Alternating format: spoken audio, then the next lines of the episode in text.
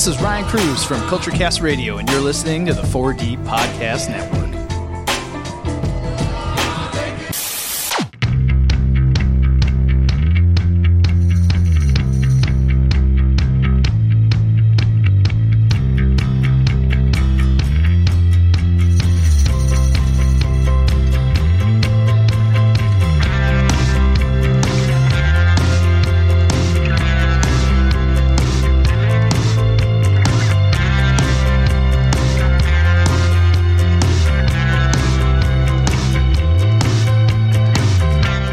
Welcome to Home Alone. I am your host, Michael Malone, and today I'm sharing a conversation I had with Michelle Kuei.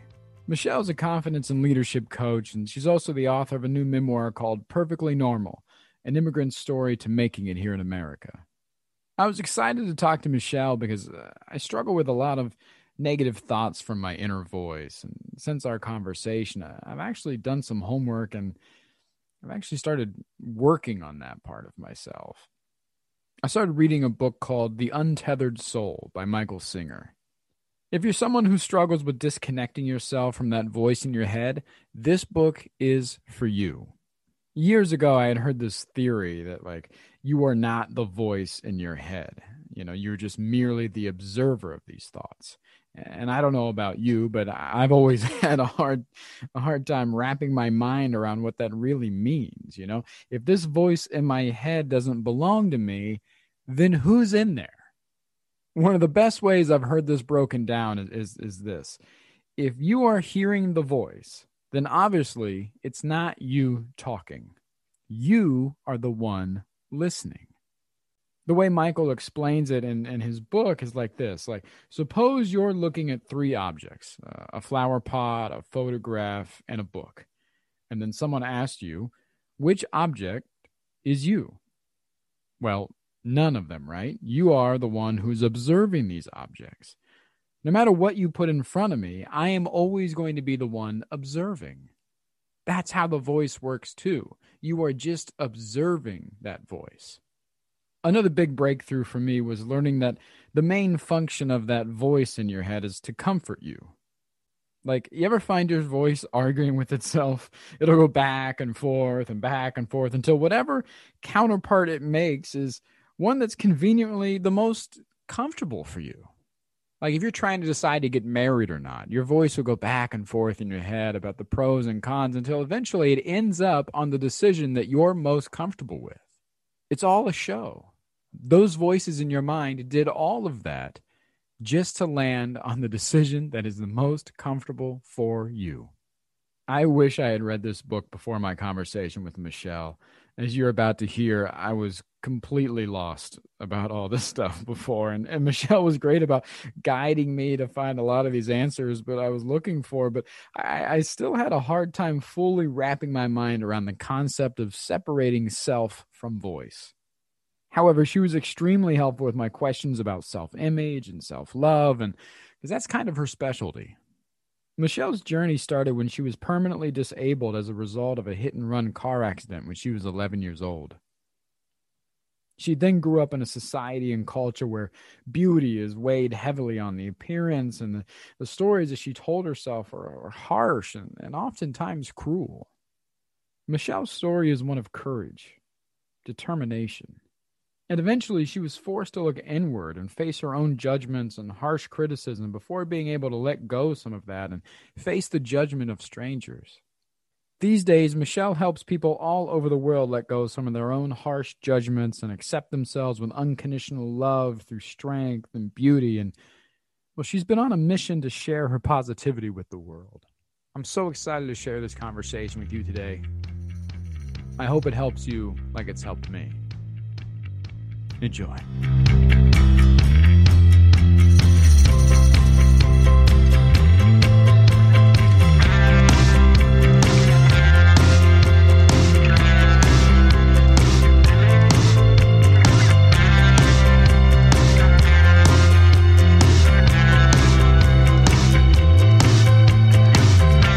I am so excited to talk with you today because uh, I have such a terrible, terrible inner voice.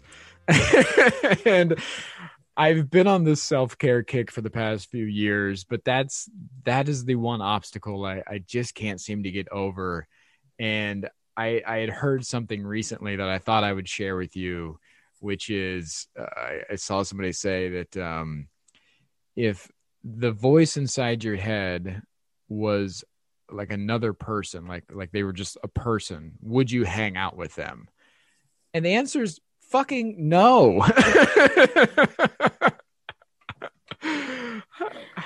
how do you how do you work on that inner voice? How do you get him to be nicer? I'm like, I'm sitting here all laughing. I'm like, you're um, you're absolutely right. But I would also suggest that, you know, that nasty sob person, yes. you can actually invite that person to a tea party. Maybe they would appreciate a tea party. I, but I, I don't like them, and they don't like me. well, you know, th- there's a lot. There's a lot to to explore here because. yes, please fix me. I need I need help. So so first of all, I'm I'm curious. Like, what is the most common message that you heard from your from your nasty oh man friend? Uh, you know what? It's uh, I I struggle with a lot of self image stuff. I grew up uh, a larger kid uh, in like uh, when I was when I was a young a young man growing up around the age 10 or 11 I had a bowl cut and double pierced ears and I wore a lot of silk shirts. I look like I joke around that I look like Rosie O'Donnell when I was 10 10 years old. Um Rosie so, O'Donnell is famous.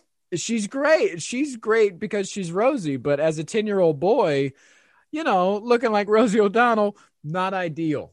Not ideal. Uh, in the 90s, growing up.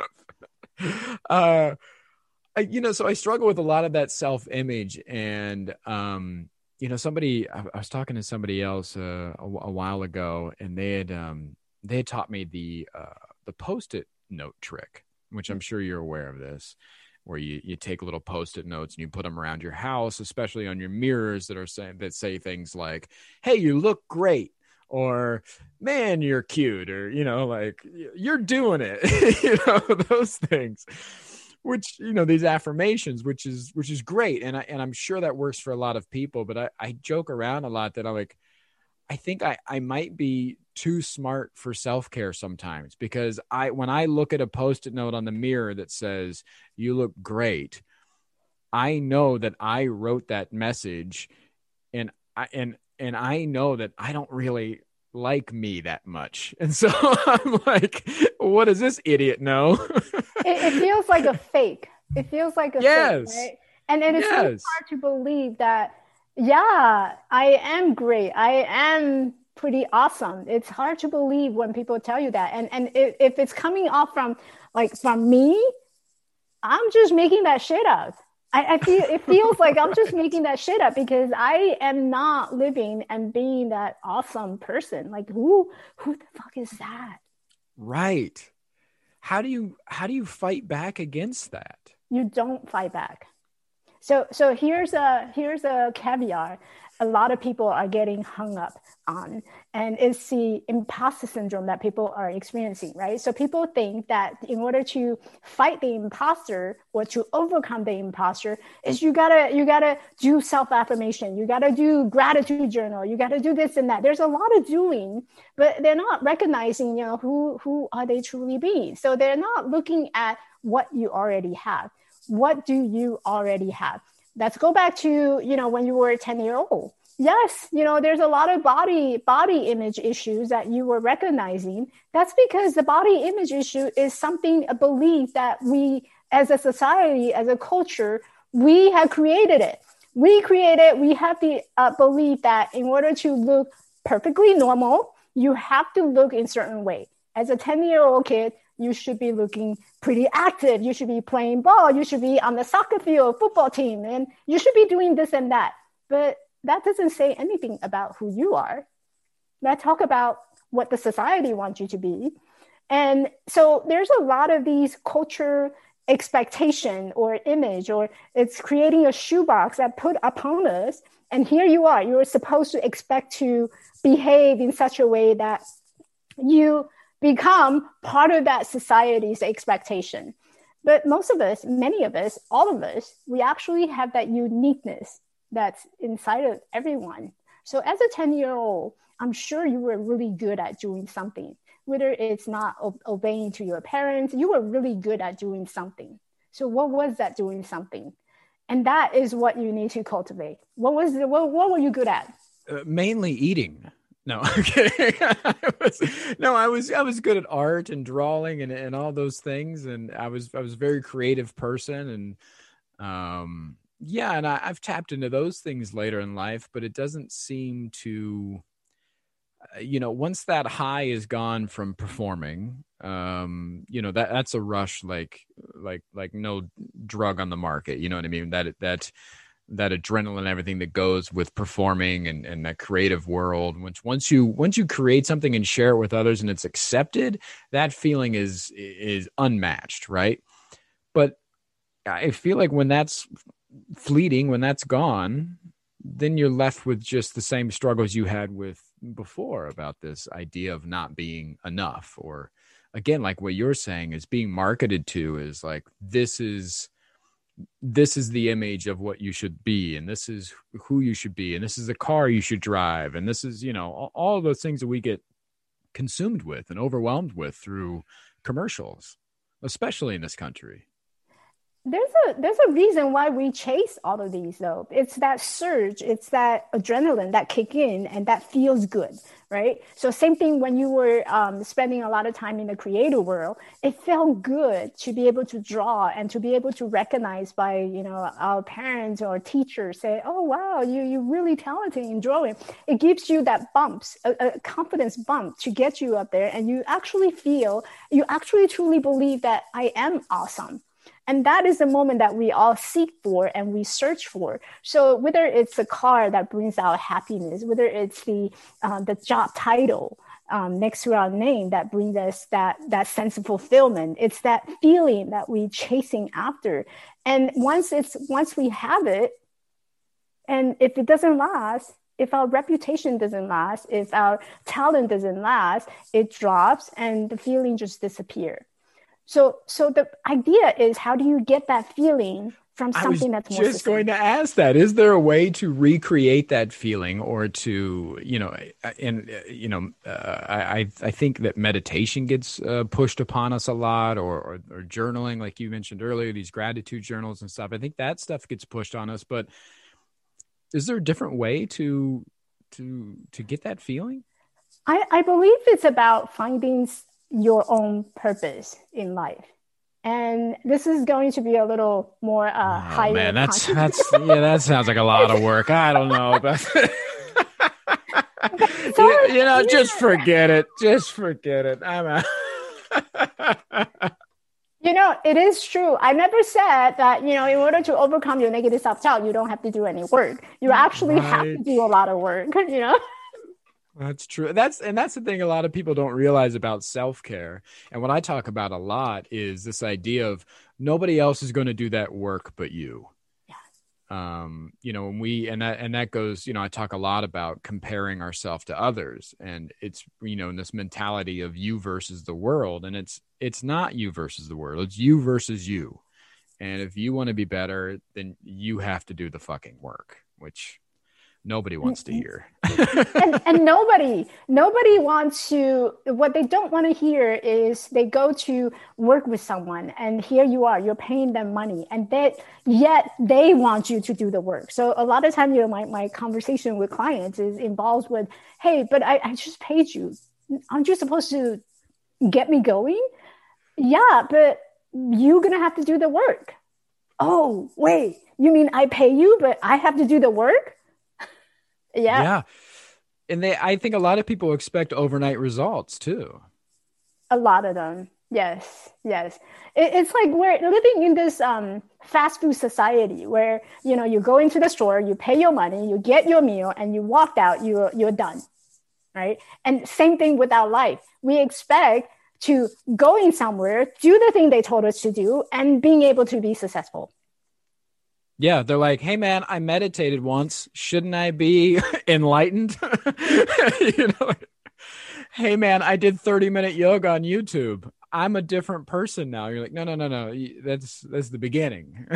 you got to keep doing those things and and once they found out it doesn't work it, it's really discouraging. So i know people who practice meditation for a while for a long time and suddenly when a life event happen it drops them bring them down to the place where they're they're thinking about how how sad my life is or how terrible this event happened um, what do I do? And then start they, they start neglecting everything that they have been practicing all their entire life, and they found themselves in a place where they're just just back to zero again. Yeah, and and especially that that goes so so hand in hand with this imposter syndrome that we all I think um, a lot of us suffer from.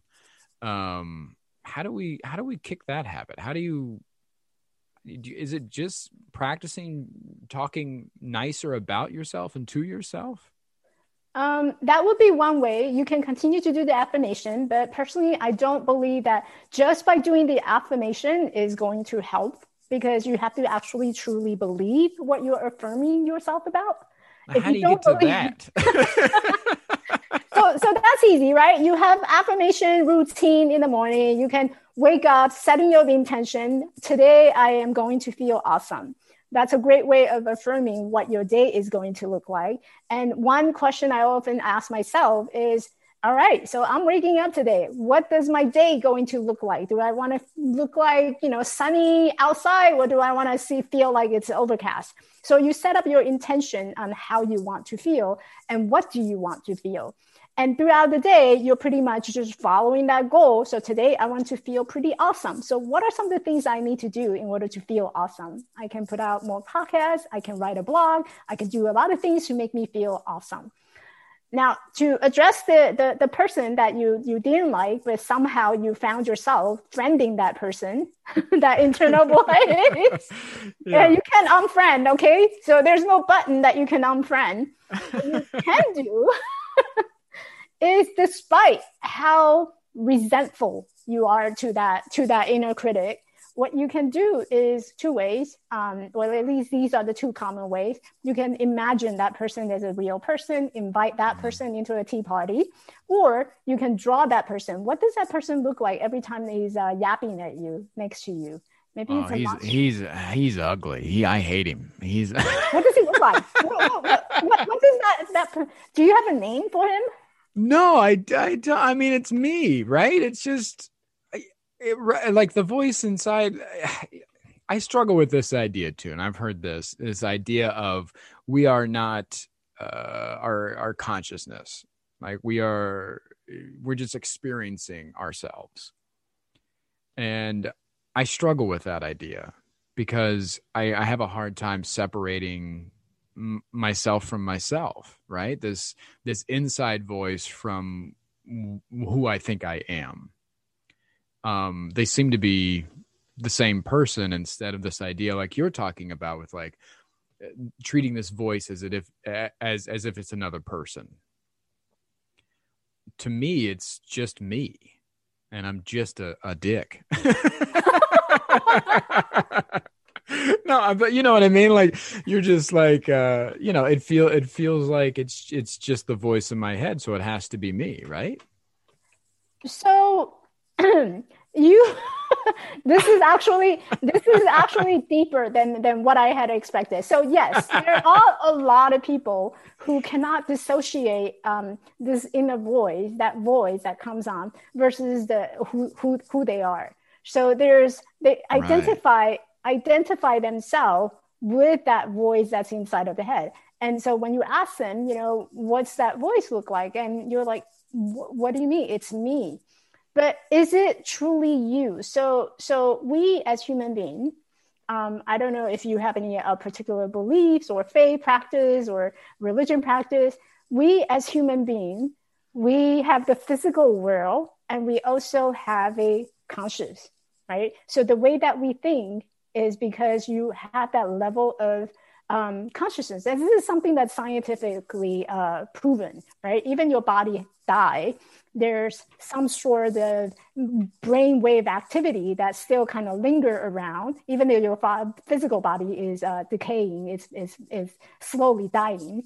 Um, so you have this brainwave activity that's going on. So it, it, there's proof that this conscious actually exists and you're using it right this very moment. So if you are your consciousness and you are not the um, this unconscious human uh, or, or voice that's going on, then who are you? Oh man, that's a question I've been asking myself for years. Who am I? no, but I mean, I think I think a lot of us struggle with that. I mean, that's a very real question. And I, I would argue that you know, what I always think is we are the stories that we tell ourselves. And you know, in in my book I even talk about in a story about my father, I say that like you know, we are all made up of the stories that we tell ourselves and the stories other people tell about us. And I think at our core, that's who we are. And in the realm of self-care and, and all and all of that, um, I think the, the the narrative that you are telling yourself, these affirmations, the you know, all of that adds into who you are because that's who you're telling yourself you are. And again, I, I guess my struggle is being aware of that. I feel like a I feel like a robot that's become self-aware. You know what I mean? Like I'm like, "Oh wait, I know I'm a robot." Fuck. you know, that's when they go crazy in the movies when they they become aware that they are just a machine. That's that's the level that I think I'm at where I'm where I go, "Oh wait, uh now I recognize this. Now what?" Um, so there's wow, this is like I feel like we, we can have like a two hour conversation on this. Right? You you weren't expecting. You're like, oh, this guy does dick jokes. This would be an easy podcast, and here I am hitting you with. no, this is good stuff. This is good stuff. So so here's my my concept and my belief about human consciousness. I believe that we all came from one source, and that one source is pure. It's natural. It's full of possible potential. Now, that source came, and for whatever reason, we were put on this earth for whatever reason uh, that we, we are here for. And we have this physical body that we do things. So that that initial um, pure energy, or I would just call it maybe a ball of light or something like a light bulb, it comes, and as you grow, yes, we are becoming the story that we tell ourselves and other people tell us, but they are not our original story. They're not us. So the story that you hear the minute that you exist is not your story. Your story is this pure, untouched, super light ball or power ball that are meant that was meant to do th- something bigger and greater. But here we here we are. We're all listening to the story that other people are telling us. We're listening to the story that we are telling ourselves. And where does the story come from?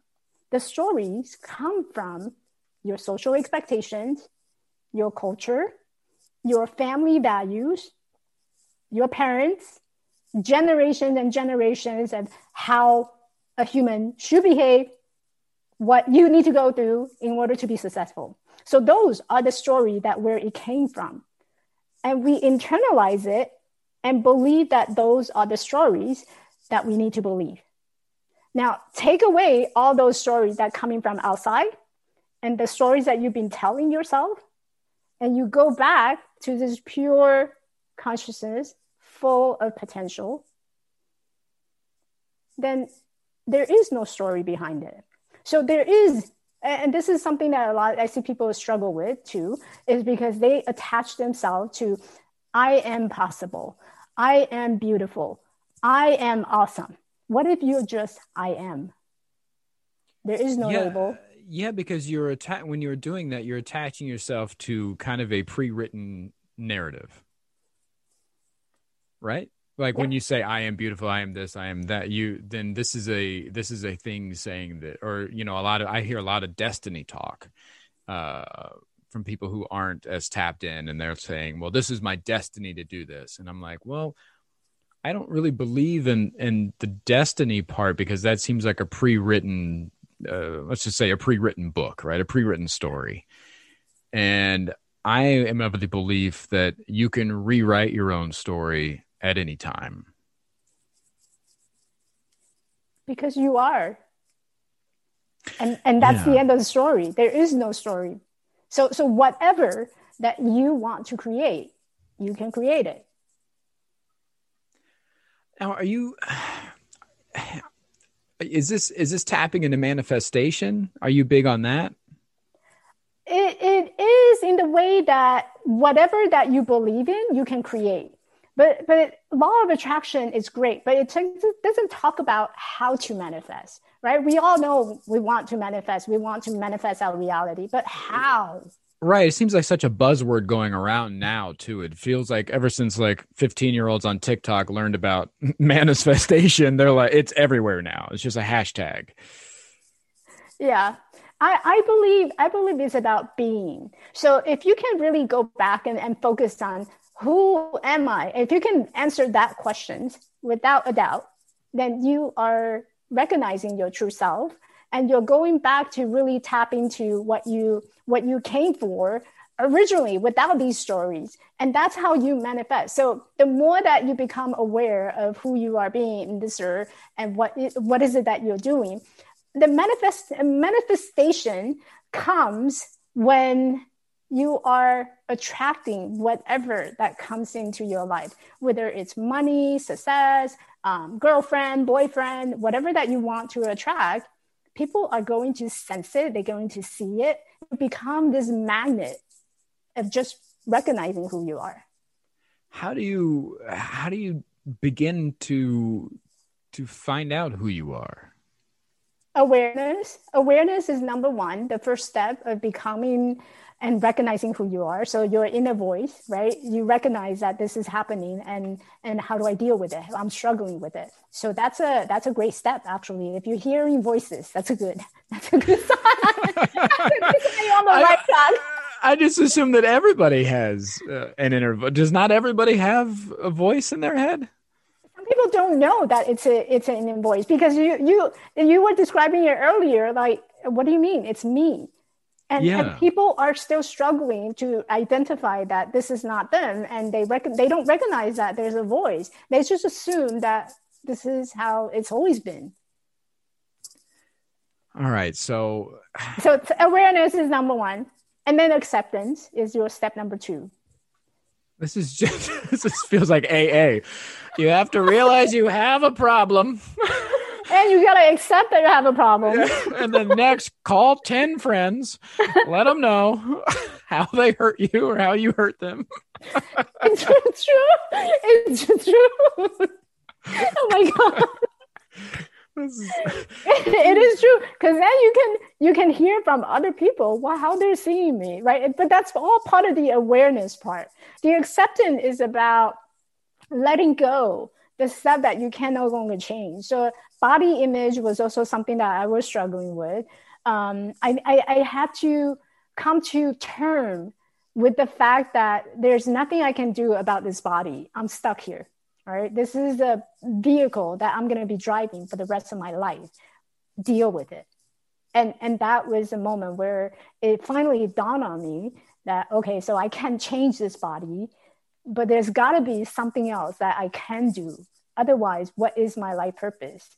Um, so I was on a, on a mission to search for my life purpose because here I am, I'm stuck. How do I, how do I move from that? So it was like yeah. accepting my body image that that letting go is so important and i think that goes a long way in in every everything that you deal with whether it be relationships or dealing with yourself or your job or whatever letting go of things that you recognize are toxic or not or not good for you um, I think a lot of times we hold on to the idea, not in your scenario, but I'm just talking about letting go in general. I think, I think people hold on to things because of this weird loyalty that we're taught. And, um, I, you know, I, I had heard something uh, just recently about loyalty where this, this guy said, um, he's, he's not loyal to people. He's loyal to principles. And I thought that was just such a, a great way to look at it. If, and and learning how to let go of those things that are weighing you down or that are toxic in your life that are causing problems and it doesn't matter if you've been at your job for 10 years you've been dating this person for you know 15 years or whatever. If it goes bad it goes bad. And if, and if it's not good for you it's just not good for you. And you need to learn how to let go of that. How how can people practice that feeling of letting go? Because there's a lot of fear that goes along with that. Yeah, I was gonna say, you know, it, I, I don't believe it's so much about loyalty. I believe it's more about fear. So when we're when when we're not letting things go because there's fear that comes behind it. So what what is the fear behind your you wanting to let it go because you lose something, right? Either whether it's um, your job, you're losing your opportunity, you're losing your chance of I don't know, paying your rent, you know, letting go of a girlfriend, you lose your opportunity to be loved or to love. So there's a lot of fear behind it. I think what really works for fear is um, actually bring it to light.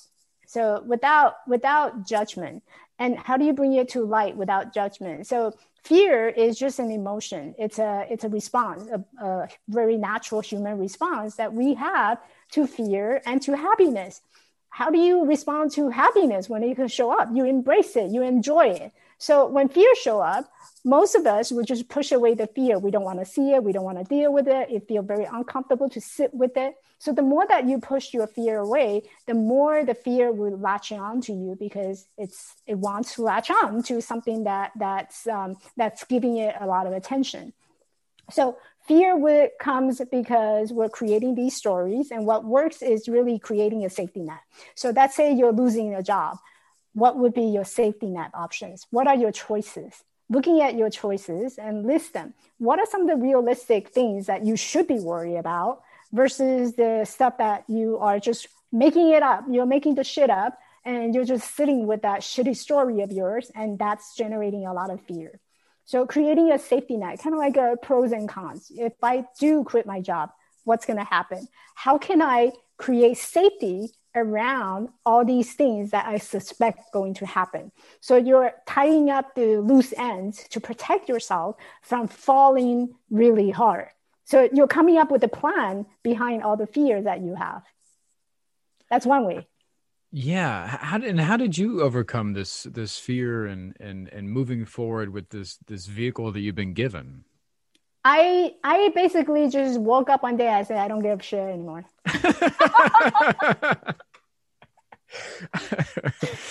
okay, very yeah. powerful.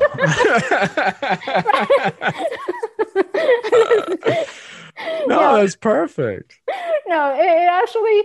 I, I had to. So I went through that same process of uh, being being aware that I was afraid to be judged by people. Every time I go out, people would turn and look at me and to overcome it, I actually put myself in a very uncomfortable position. I decided, um, I, first of all, I wanted to go to the gym. So I went to the gym and people saw me walking in with two crutches and, and I'm like four feet, four inches tall. Everybody turn and they look. All right, great. All right, they're looking at me. All right, let's do something, right? So it's very uncomfortable for me to stand in front of the public and people are looking at me, wondering what is wrong with her. So I put myself in a lot of places where it feels uncomfortable. Going to the gym was one, doing public speaking. Um, I was really afraid of public speaking or turning on my video and doing some talk. So I decided, you know what, let me just turn it on and see what happens.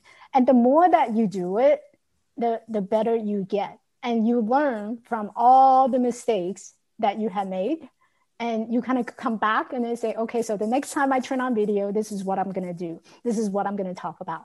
And so you keep learning as you fall. Um, same thing like going to the gym. You know i didn't know how to turn on the uh, treadmill. They, you know nowadays they make treadmill like incredibly complicated. Yeah, I know. Yeah, you can watch Netflix on it and you can do all these things, but you don't know how to change the fucking speed. Thank you. Right. I was struggling with that. I had never gone to a treadmill. And then so I'm like standing there and figuring out.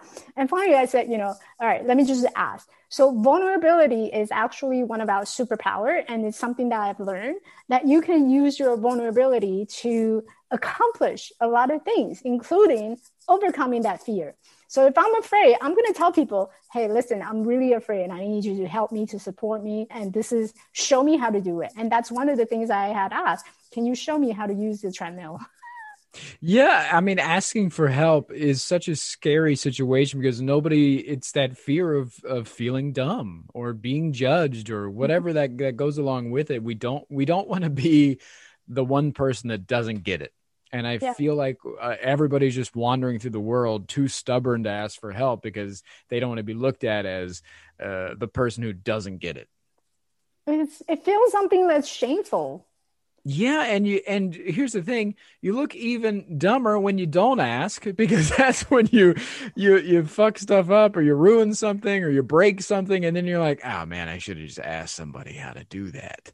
Uh, you have that regret. Um, and yeah and, and talking about uh, just diving headfirst into fear and your emotions and and everything I, I man i talk about that all the time with people who are um you know especially i'm you know I, I like to fight the narrative of of uh of this idea of like what a, a, manly man is or what this idea of like what a man is in america. We have such this alpha mentality of like you know you got to be built like a ford truck and you, you chew tobacco and you you know all this stuff.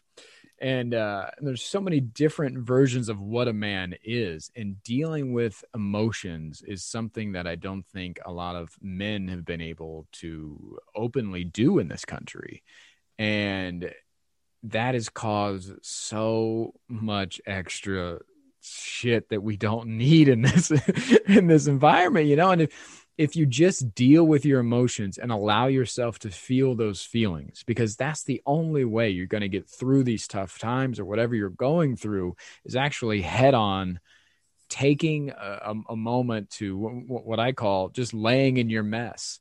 Lay in your mess and figure it the fuck out. And yeah. then try and get back up. I think a lot of times we just get sold that that old bill of goods where it's like just get back up just get back on the horse. You got to get back out there. And you're like yeah just give me a minute. You know i i really try to tell people to just like lay in your mess a minute. Figure out how you're hurt where it hurts what's going on and, and how to get back up again. Mm-hmm. It's about that resiliency and and if you look at the definition of re- resilience it's about the ability to bounce back right but then but then we have and it says bounce back quickly. I believe that's what the dictionary de- definition is to bounce back quickly. So we had the interpretation of bouncing back quickly means that, you know, yeah, I'm brokenhearted today. I'm going to be bouncing back tomorrow. so yeah, exactly. We put a timeline for ourselves and we think that something needs to happen at this particular day, particular way, and at this moment. Um, but that's like you know, going back to that self talk again, um, it's about setting up expectation or storyline for yourself when when you're not even ready yet.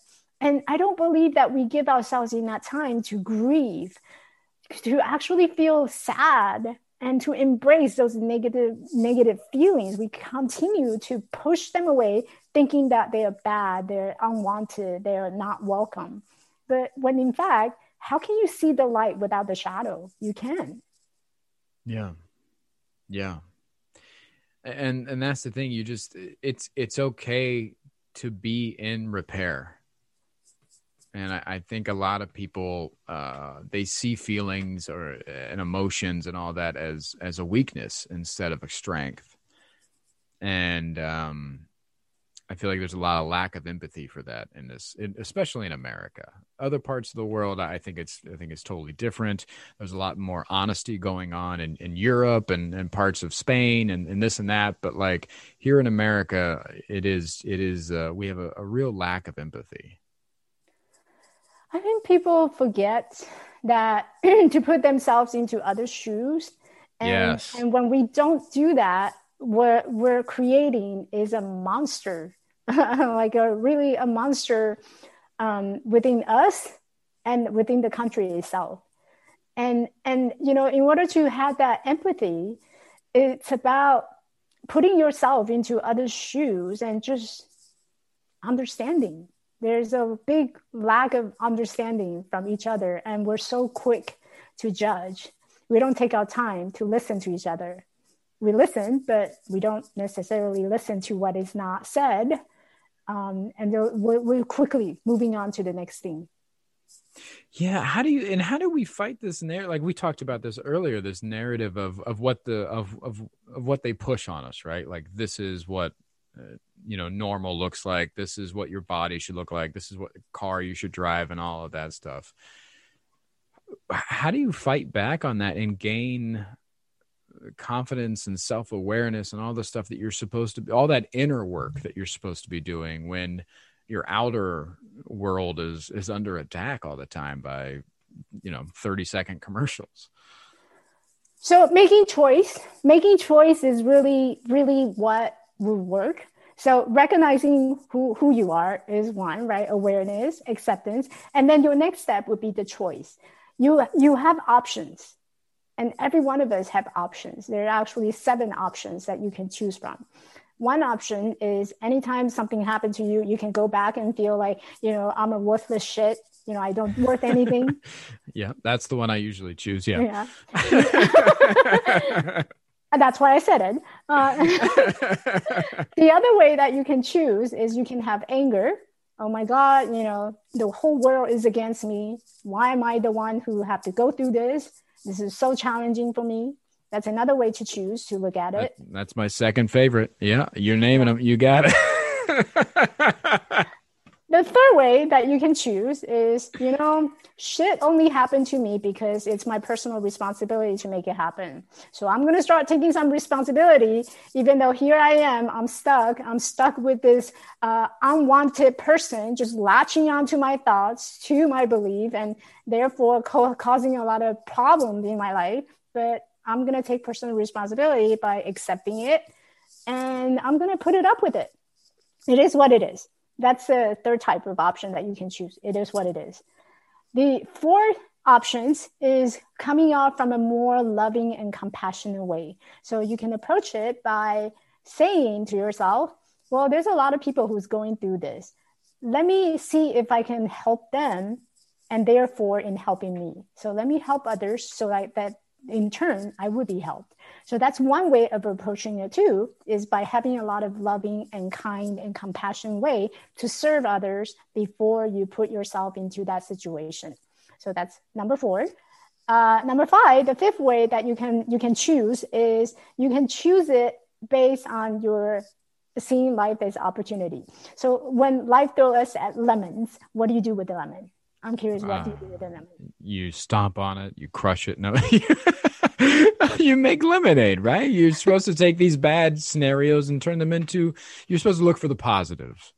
Yeah, yeah. How how about you take the lemon and ask where the vodka is? so you want to you want to create that win-win situation for everybody right? So that's right. another option to choose on how you want to look at your circumstances or this negative self-talk going on. So what can i learn from it? How can i use this to my advantage? How can i use this in a more empowering way so that i don't get caught up with being in that low self-esteem moment? Um, so you create a win-win situation. Take the lemon ask for vodka so drink more. Yes, got it. the key to self care vodka. drink more, but only invite me over. right. So we can drink, drink with together. friends. Got it. drink with friends, and and this is an opportunity, win-win. Okay, win-win situation. the six number six is what can you do to create Um, so you mentioned creativity earlier, that you were very creative. When you're in a creative space, chances are you're very engaged, you're fully present in that moment. So what is it that you can do to be in a creative space um, when you when you have those negative self-talk moments? Maybe go out to jog, maybe go out to um, a party or come over, you know, let's have a party. So how do you co-create or create something that will get you out of your thinking mind and be uh, allowing yourself to be in the in the present moment. Um, so that's number six that you can choose. Number seven the seventh way that you can choose um, how you view yourself or your situation is coming off from a absolute compassion wisdom and conscious way of choosing your life. So that is living in a space of abundance. Every moment you have many things and that you truly believe everything that you have, you embrace being in this planet. I will tell you that most people don't don't don't tap into that seven number, uh, the seven choice because yeah, I was going to say th- yeah. that feels like the the gratitude route. It's a gratitude route. It's non-judgmental route. So that is the route of unconditional love. No matter who you are, how you are being, you are embracing every single piece of you and that you actually truly believe in trusting the process.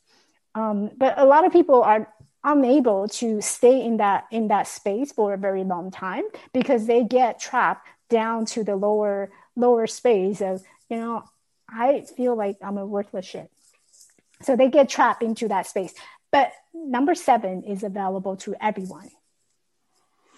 Interesting and and I, and the gratitude is something that I've been practicing more and more. On, a serious note, I have been I have been practicing the, the gratitude route a, a, lot more and trying to be, uh, you know, especially in these times where we've been stuck at home for a year now and you know missing those things that i used to complain about about having to you know take two or three planes to go perform somewhere getting stuck in traffic and all those things that you used to complain about. It's like oh man i i miss that. I was so lucky to be able to be touring and performing and, and all of those things. And it, it just it shifts your perspective. Mm-hmm. i i would recommend to also do a purpose journal. So what is your purpose um, for doing all that, for doing what you do? What is your purpose waking up in the morning when you don't have to do anything? You know? Oh man, uh, I would say rent money is probably the uh... the purpose. yeah, I think that's everybody's purpose, and uh, here is uh, rent money. I think is what gets us up in the morning. no, you that's bring, a you bring joy for people. Yeah, some nights, you know. some nights they heckle me, but sure, some nights joy. No, I, I think I think that is important. I think, and especially, uh, I think what's what this whole lockdown period has taught a lot of us is uh, what's really important in our lives. You know, we've been programmed to think it is, you know, get up, drink coffee, go to work, eat lunch, come home, you know, do this, go to bed, get up, drink coffee, go to work and you get you get locked into that because that's what everybody else around you's doing. That's what they're showing you on tv and movies. Like that is life. Um, and i think this lockdown has really slowed things down and really opened up a lot of family time a lot of self time. Uh, you know the people are spending with themselves asking them the questions that you and i have been talking about. Who am i? What do i care about? What's important to me and why and why do I give a fuck about this and and w- what am I doing? What is the goal here? Mm-hmm. It, it, comes to the question of you know what is the legacy I'm leaving behind, or how do I want people to remember me? It's so funny you brought that up. My girlfriend and I talk about this all the time. This idea of legacy, and uh, she has she has no attachment to the idea of legacy at all. And she she claims that, you know we've we've talked about this many a times and she's like i'm pretty sure that is a a male narrative. This idea of living on is such a uh, is so important to men to have a leg something i can pass down to live on forever and she was arguing that the women live more in the moment and they're trying to figure out how to take care of things now and what's what's best to do right now in this moment where men are like how would they think of me when i'm gone? That's so interesting. I i don't i don't believe that's true because you know it's funny because um, this came up because i during my uh, book club we were reading this book. It's by um, gosh, I can't remember her name, but the title is called the the Invisible Life of uh, Addie LaRue, LaRue. And so it's a story about this young woman in her 20s, and she was going from lifetime to lifetime, but no one can remember her. And one of the things that brought up during the discussion in the book club was that there's no self identity. So when you don't have that self identity, you don't know who you are, and people can't remember you. In other words, you have no legacy whatsoever living in the world. Then you go into that space of, like, who am I? And why am I here for? So you start wandering around, like, why does it even matter that I am alive? So I, I, think it's not entirely true that women don't care about the legacy. I think legacy is a misleading word for a lot of people. Maybe it's a, it sounds more masculine. That's why a lot of women can resonate with it. So the way that I sometimes I like to use a use a question is, how do you want people to remember you?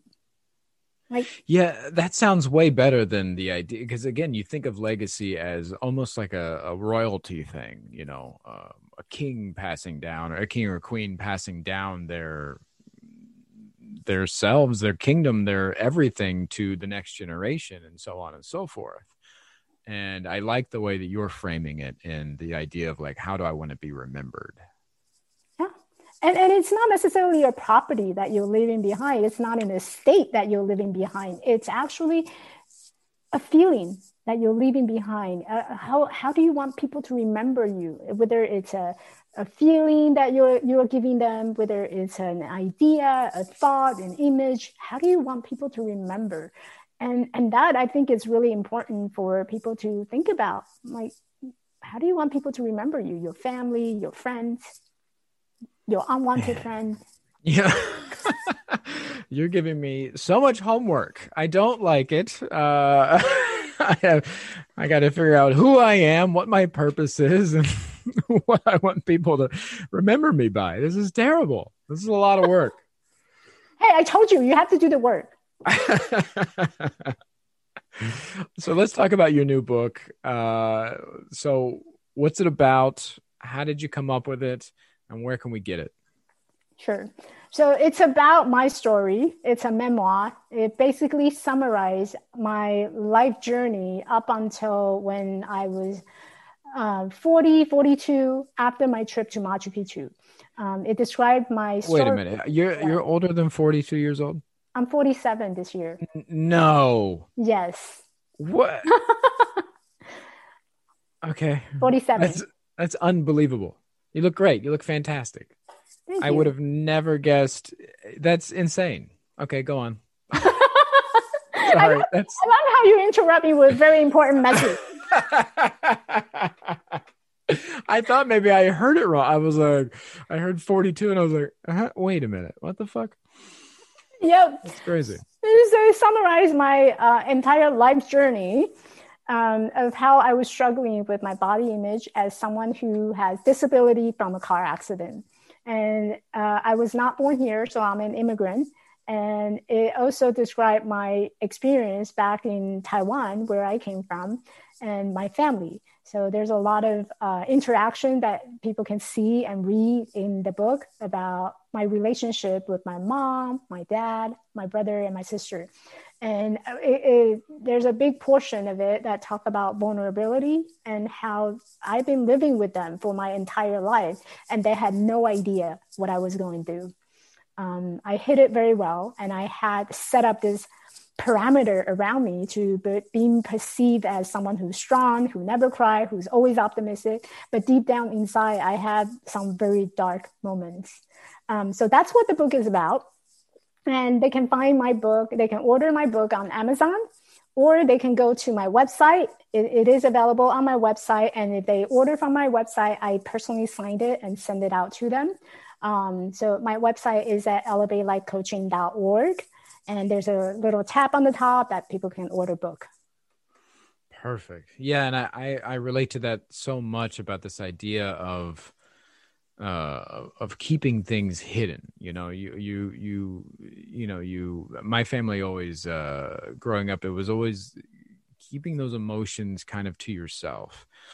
Um, I talk about how my family would we would uh, we battled hard topics with hard laughter, and nobody actually, you know, I never I saw my mother cry maybe once or twice. My grandmother, it's been very late in her 90s. have I seen, since I've recently seen her actually break down and cry, um, you know, I went my entire life with without that.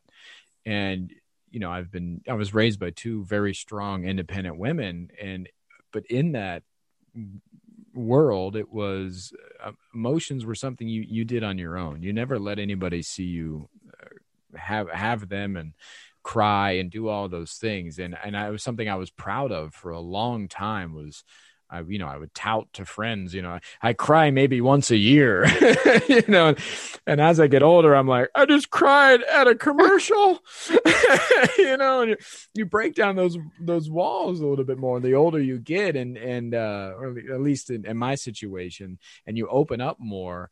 Um, I've also had a lot of grief and, and death in, in my life. And so, I've become way more open about that in hopes to help others break down those barriers. Hmm. Yeah. Do you cry uh, like um what that called uh, uh, let go let it go that that disney movie you, you know i i haven't seen it but i pro- i probably would you need to see it you need to watch it i cry so many times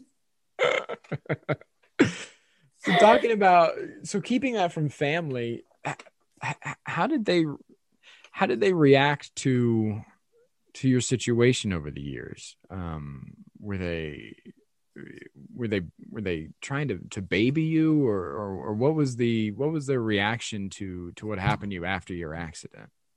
My mom she's a, probably the strongest woman that i i i ever come across. Never saw her cry and she was there um, to stay with me when I was doing recovery during after the accident. And she's always had giving me ideas that you need to be able to do things on your own. And so she trained me to be independent. She trained me to learn skills that will that will actually bring some income so that I don't have to rely on anybody. So she, she trained me to be this really independent person. My dad, on the other hand, he's more of a, you know, pampering you. Oh, you know, it's okay. If you fall, that's all right. You know, let me give you a hug. So I got, I got both. I got both from my parents. And my sister was probably the closest one to me. So we shared the same room when we grew up. And I, I talked to her about a lot of things, except I never taught her, I never taught her how to, how to get the boys. That was something that was not in my area. And I remember I was crying at her wedding and I was doing the speech and and um, I told her that I wish I could be a better sister because I felt that I never share any of the how to put on the makeup, how to go out on dates, you know, how to look pretty. I never I was never in a position to do that because given the fact that I was so struggling with my body image, I didn't feel I was pretty. So I never got to experience that, you know, putting on makeup and attracting the boys and going out on date. It was never part of my life. So hmm. if I had anything that was um, that I, I have regrets on, it would be the part where I wasn't really fully being myself. I never tried putting makeup on. Uh, I never tried go out and chasing the boys. And that was something that was missing.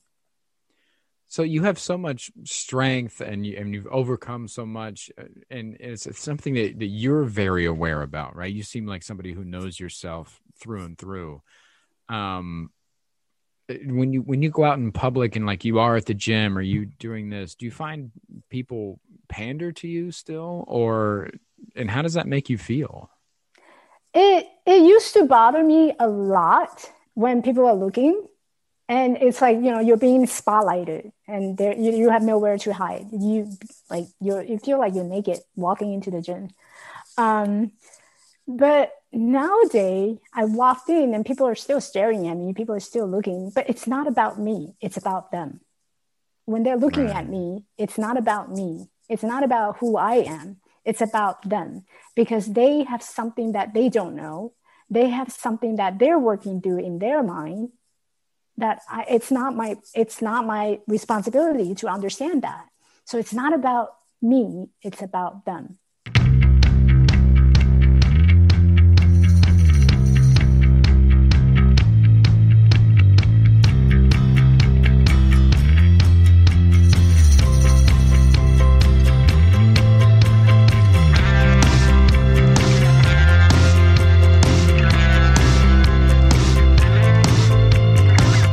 so much for listening. I want to thank my guest again, Michelle Kuei. If you want to know more about her or get involved, you can find her at elevatelifecoaching.org. That's elevatelifecoaching.org. And if you want to find out more about me or just keep up, you can check me out on Twitter, Instagram, or whatever you have at Malone Comedy. That's at Malone Comedy. Thanks for listening.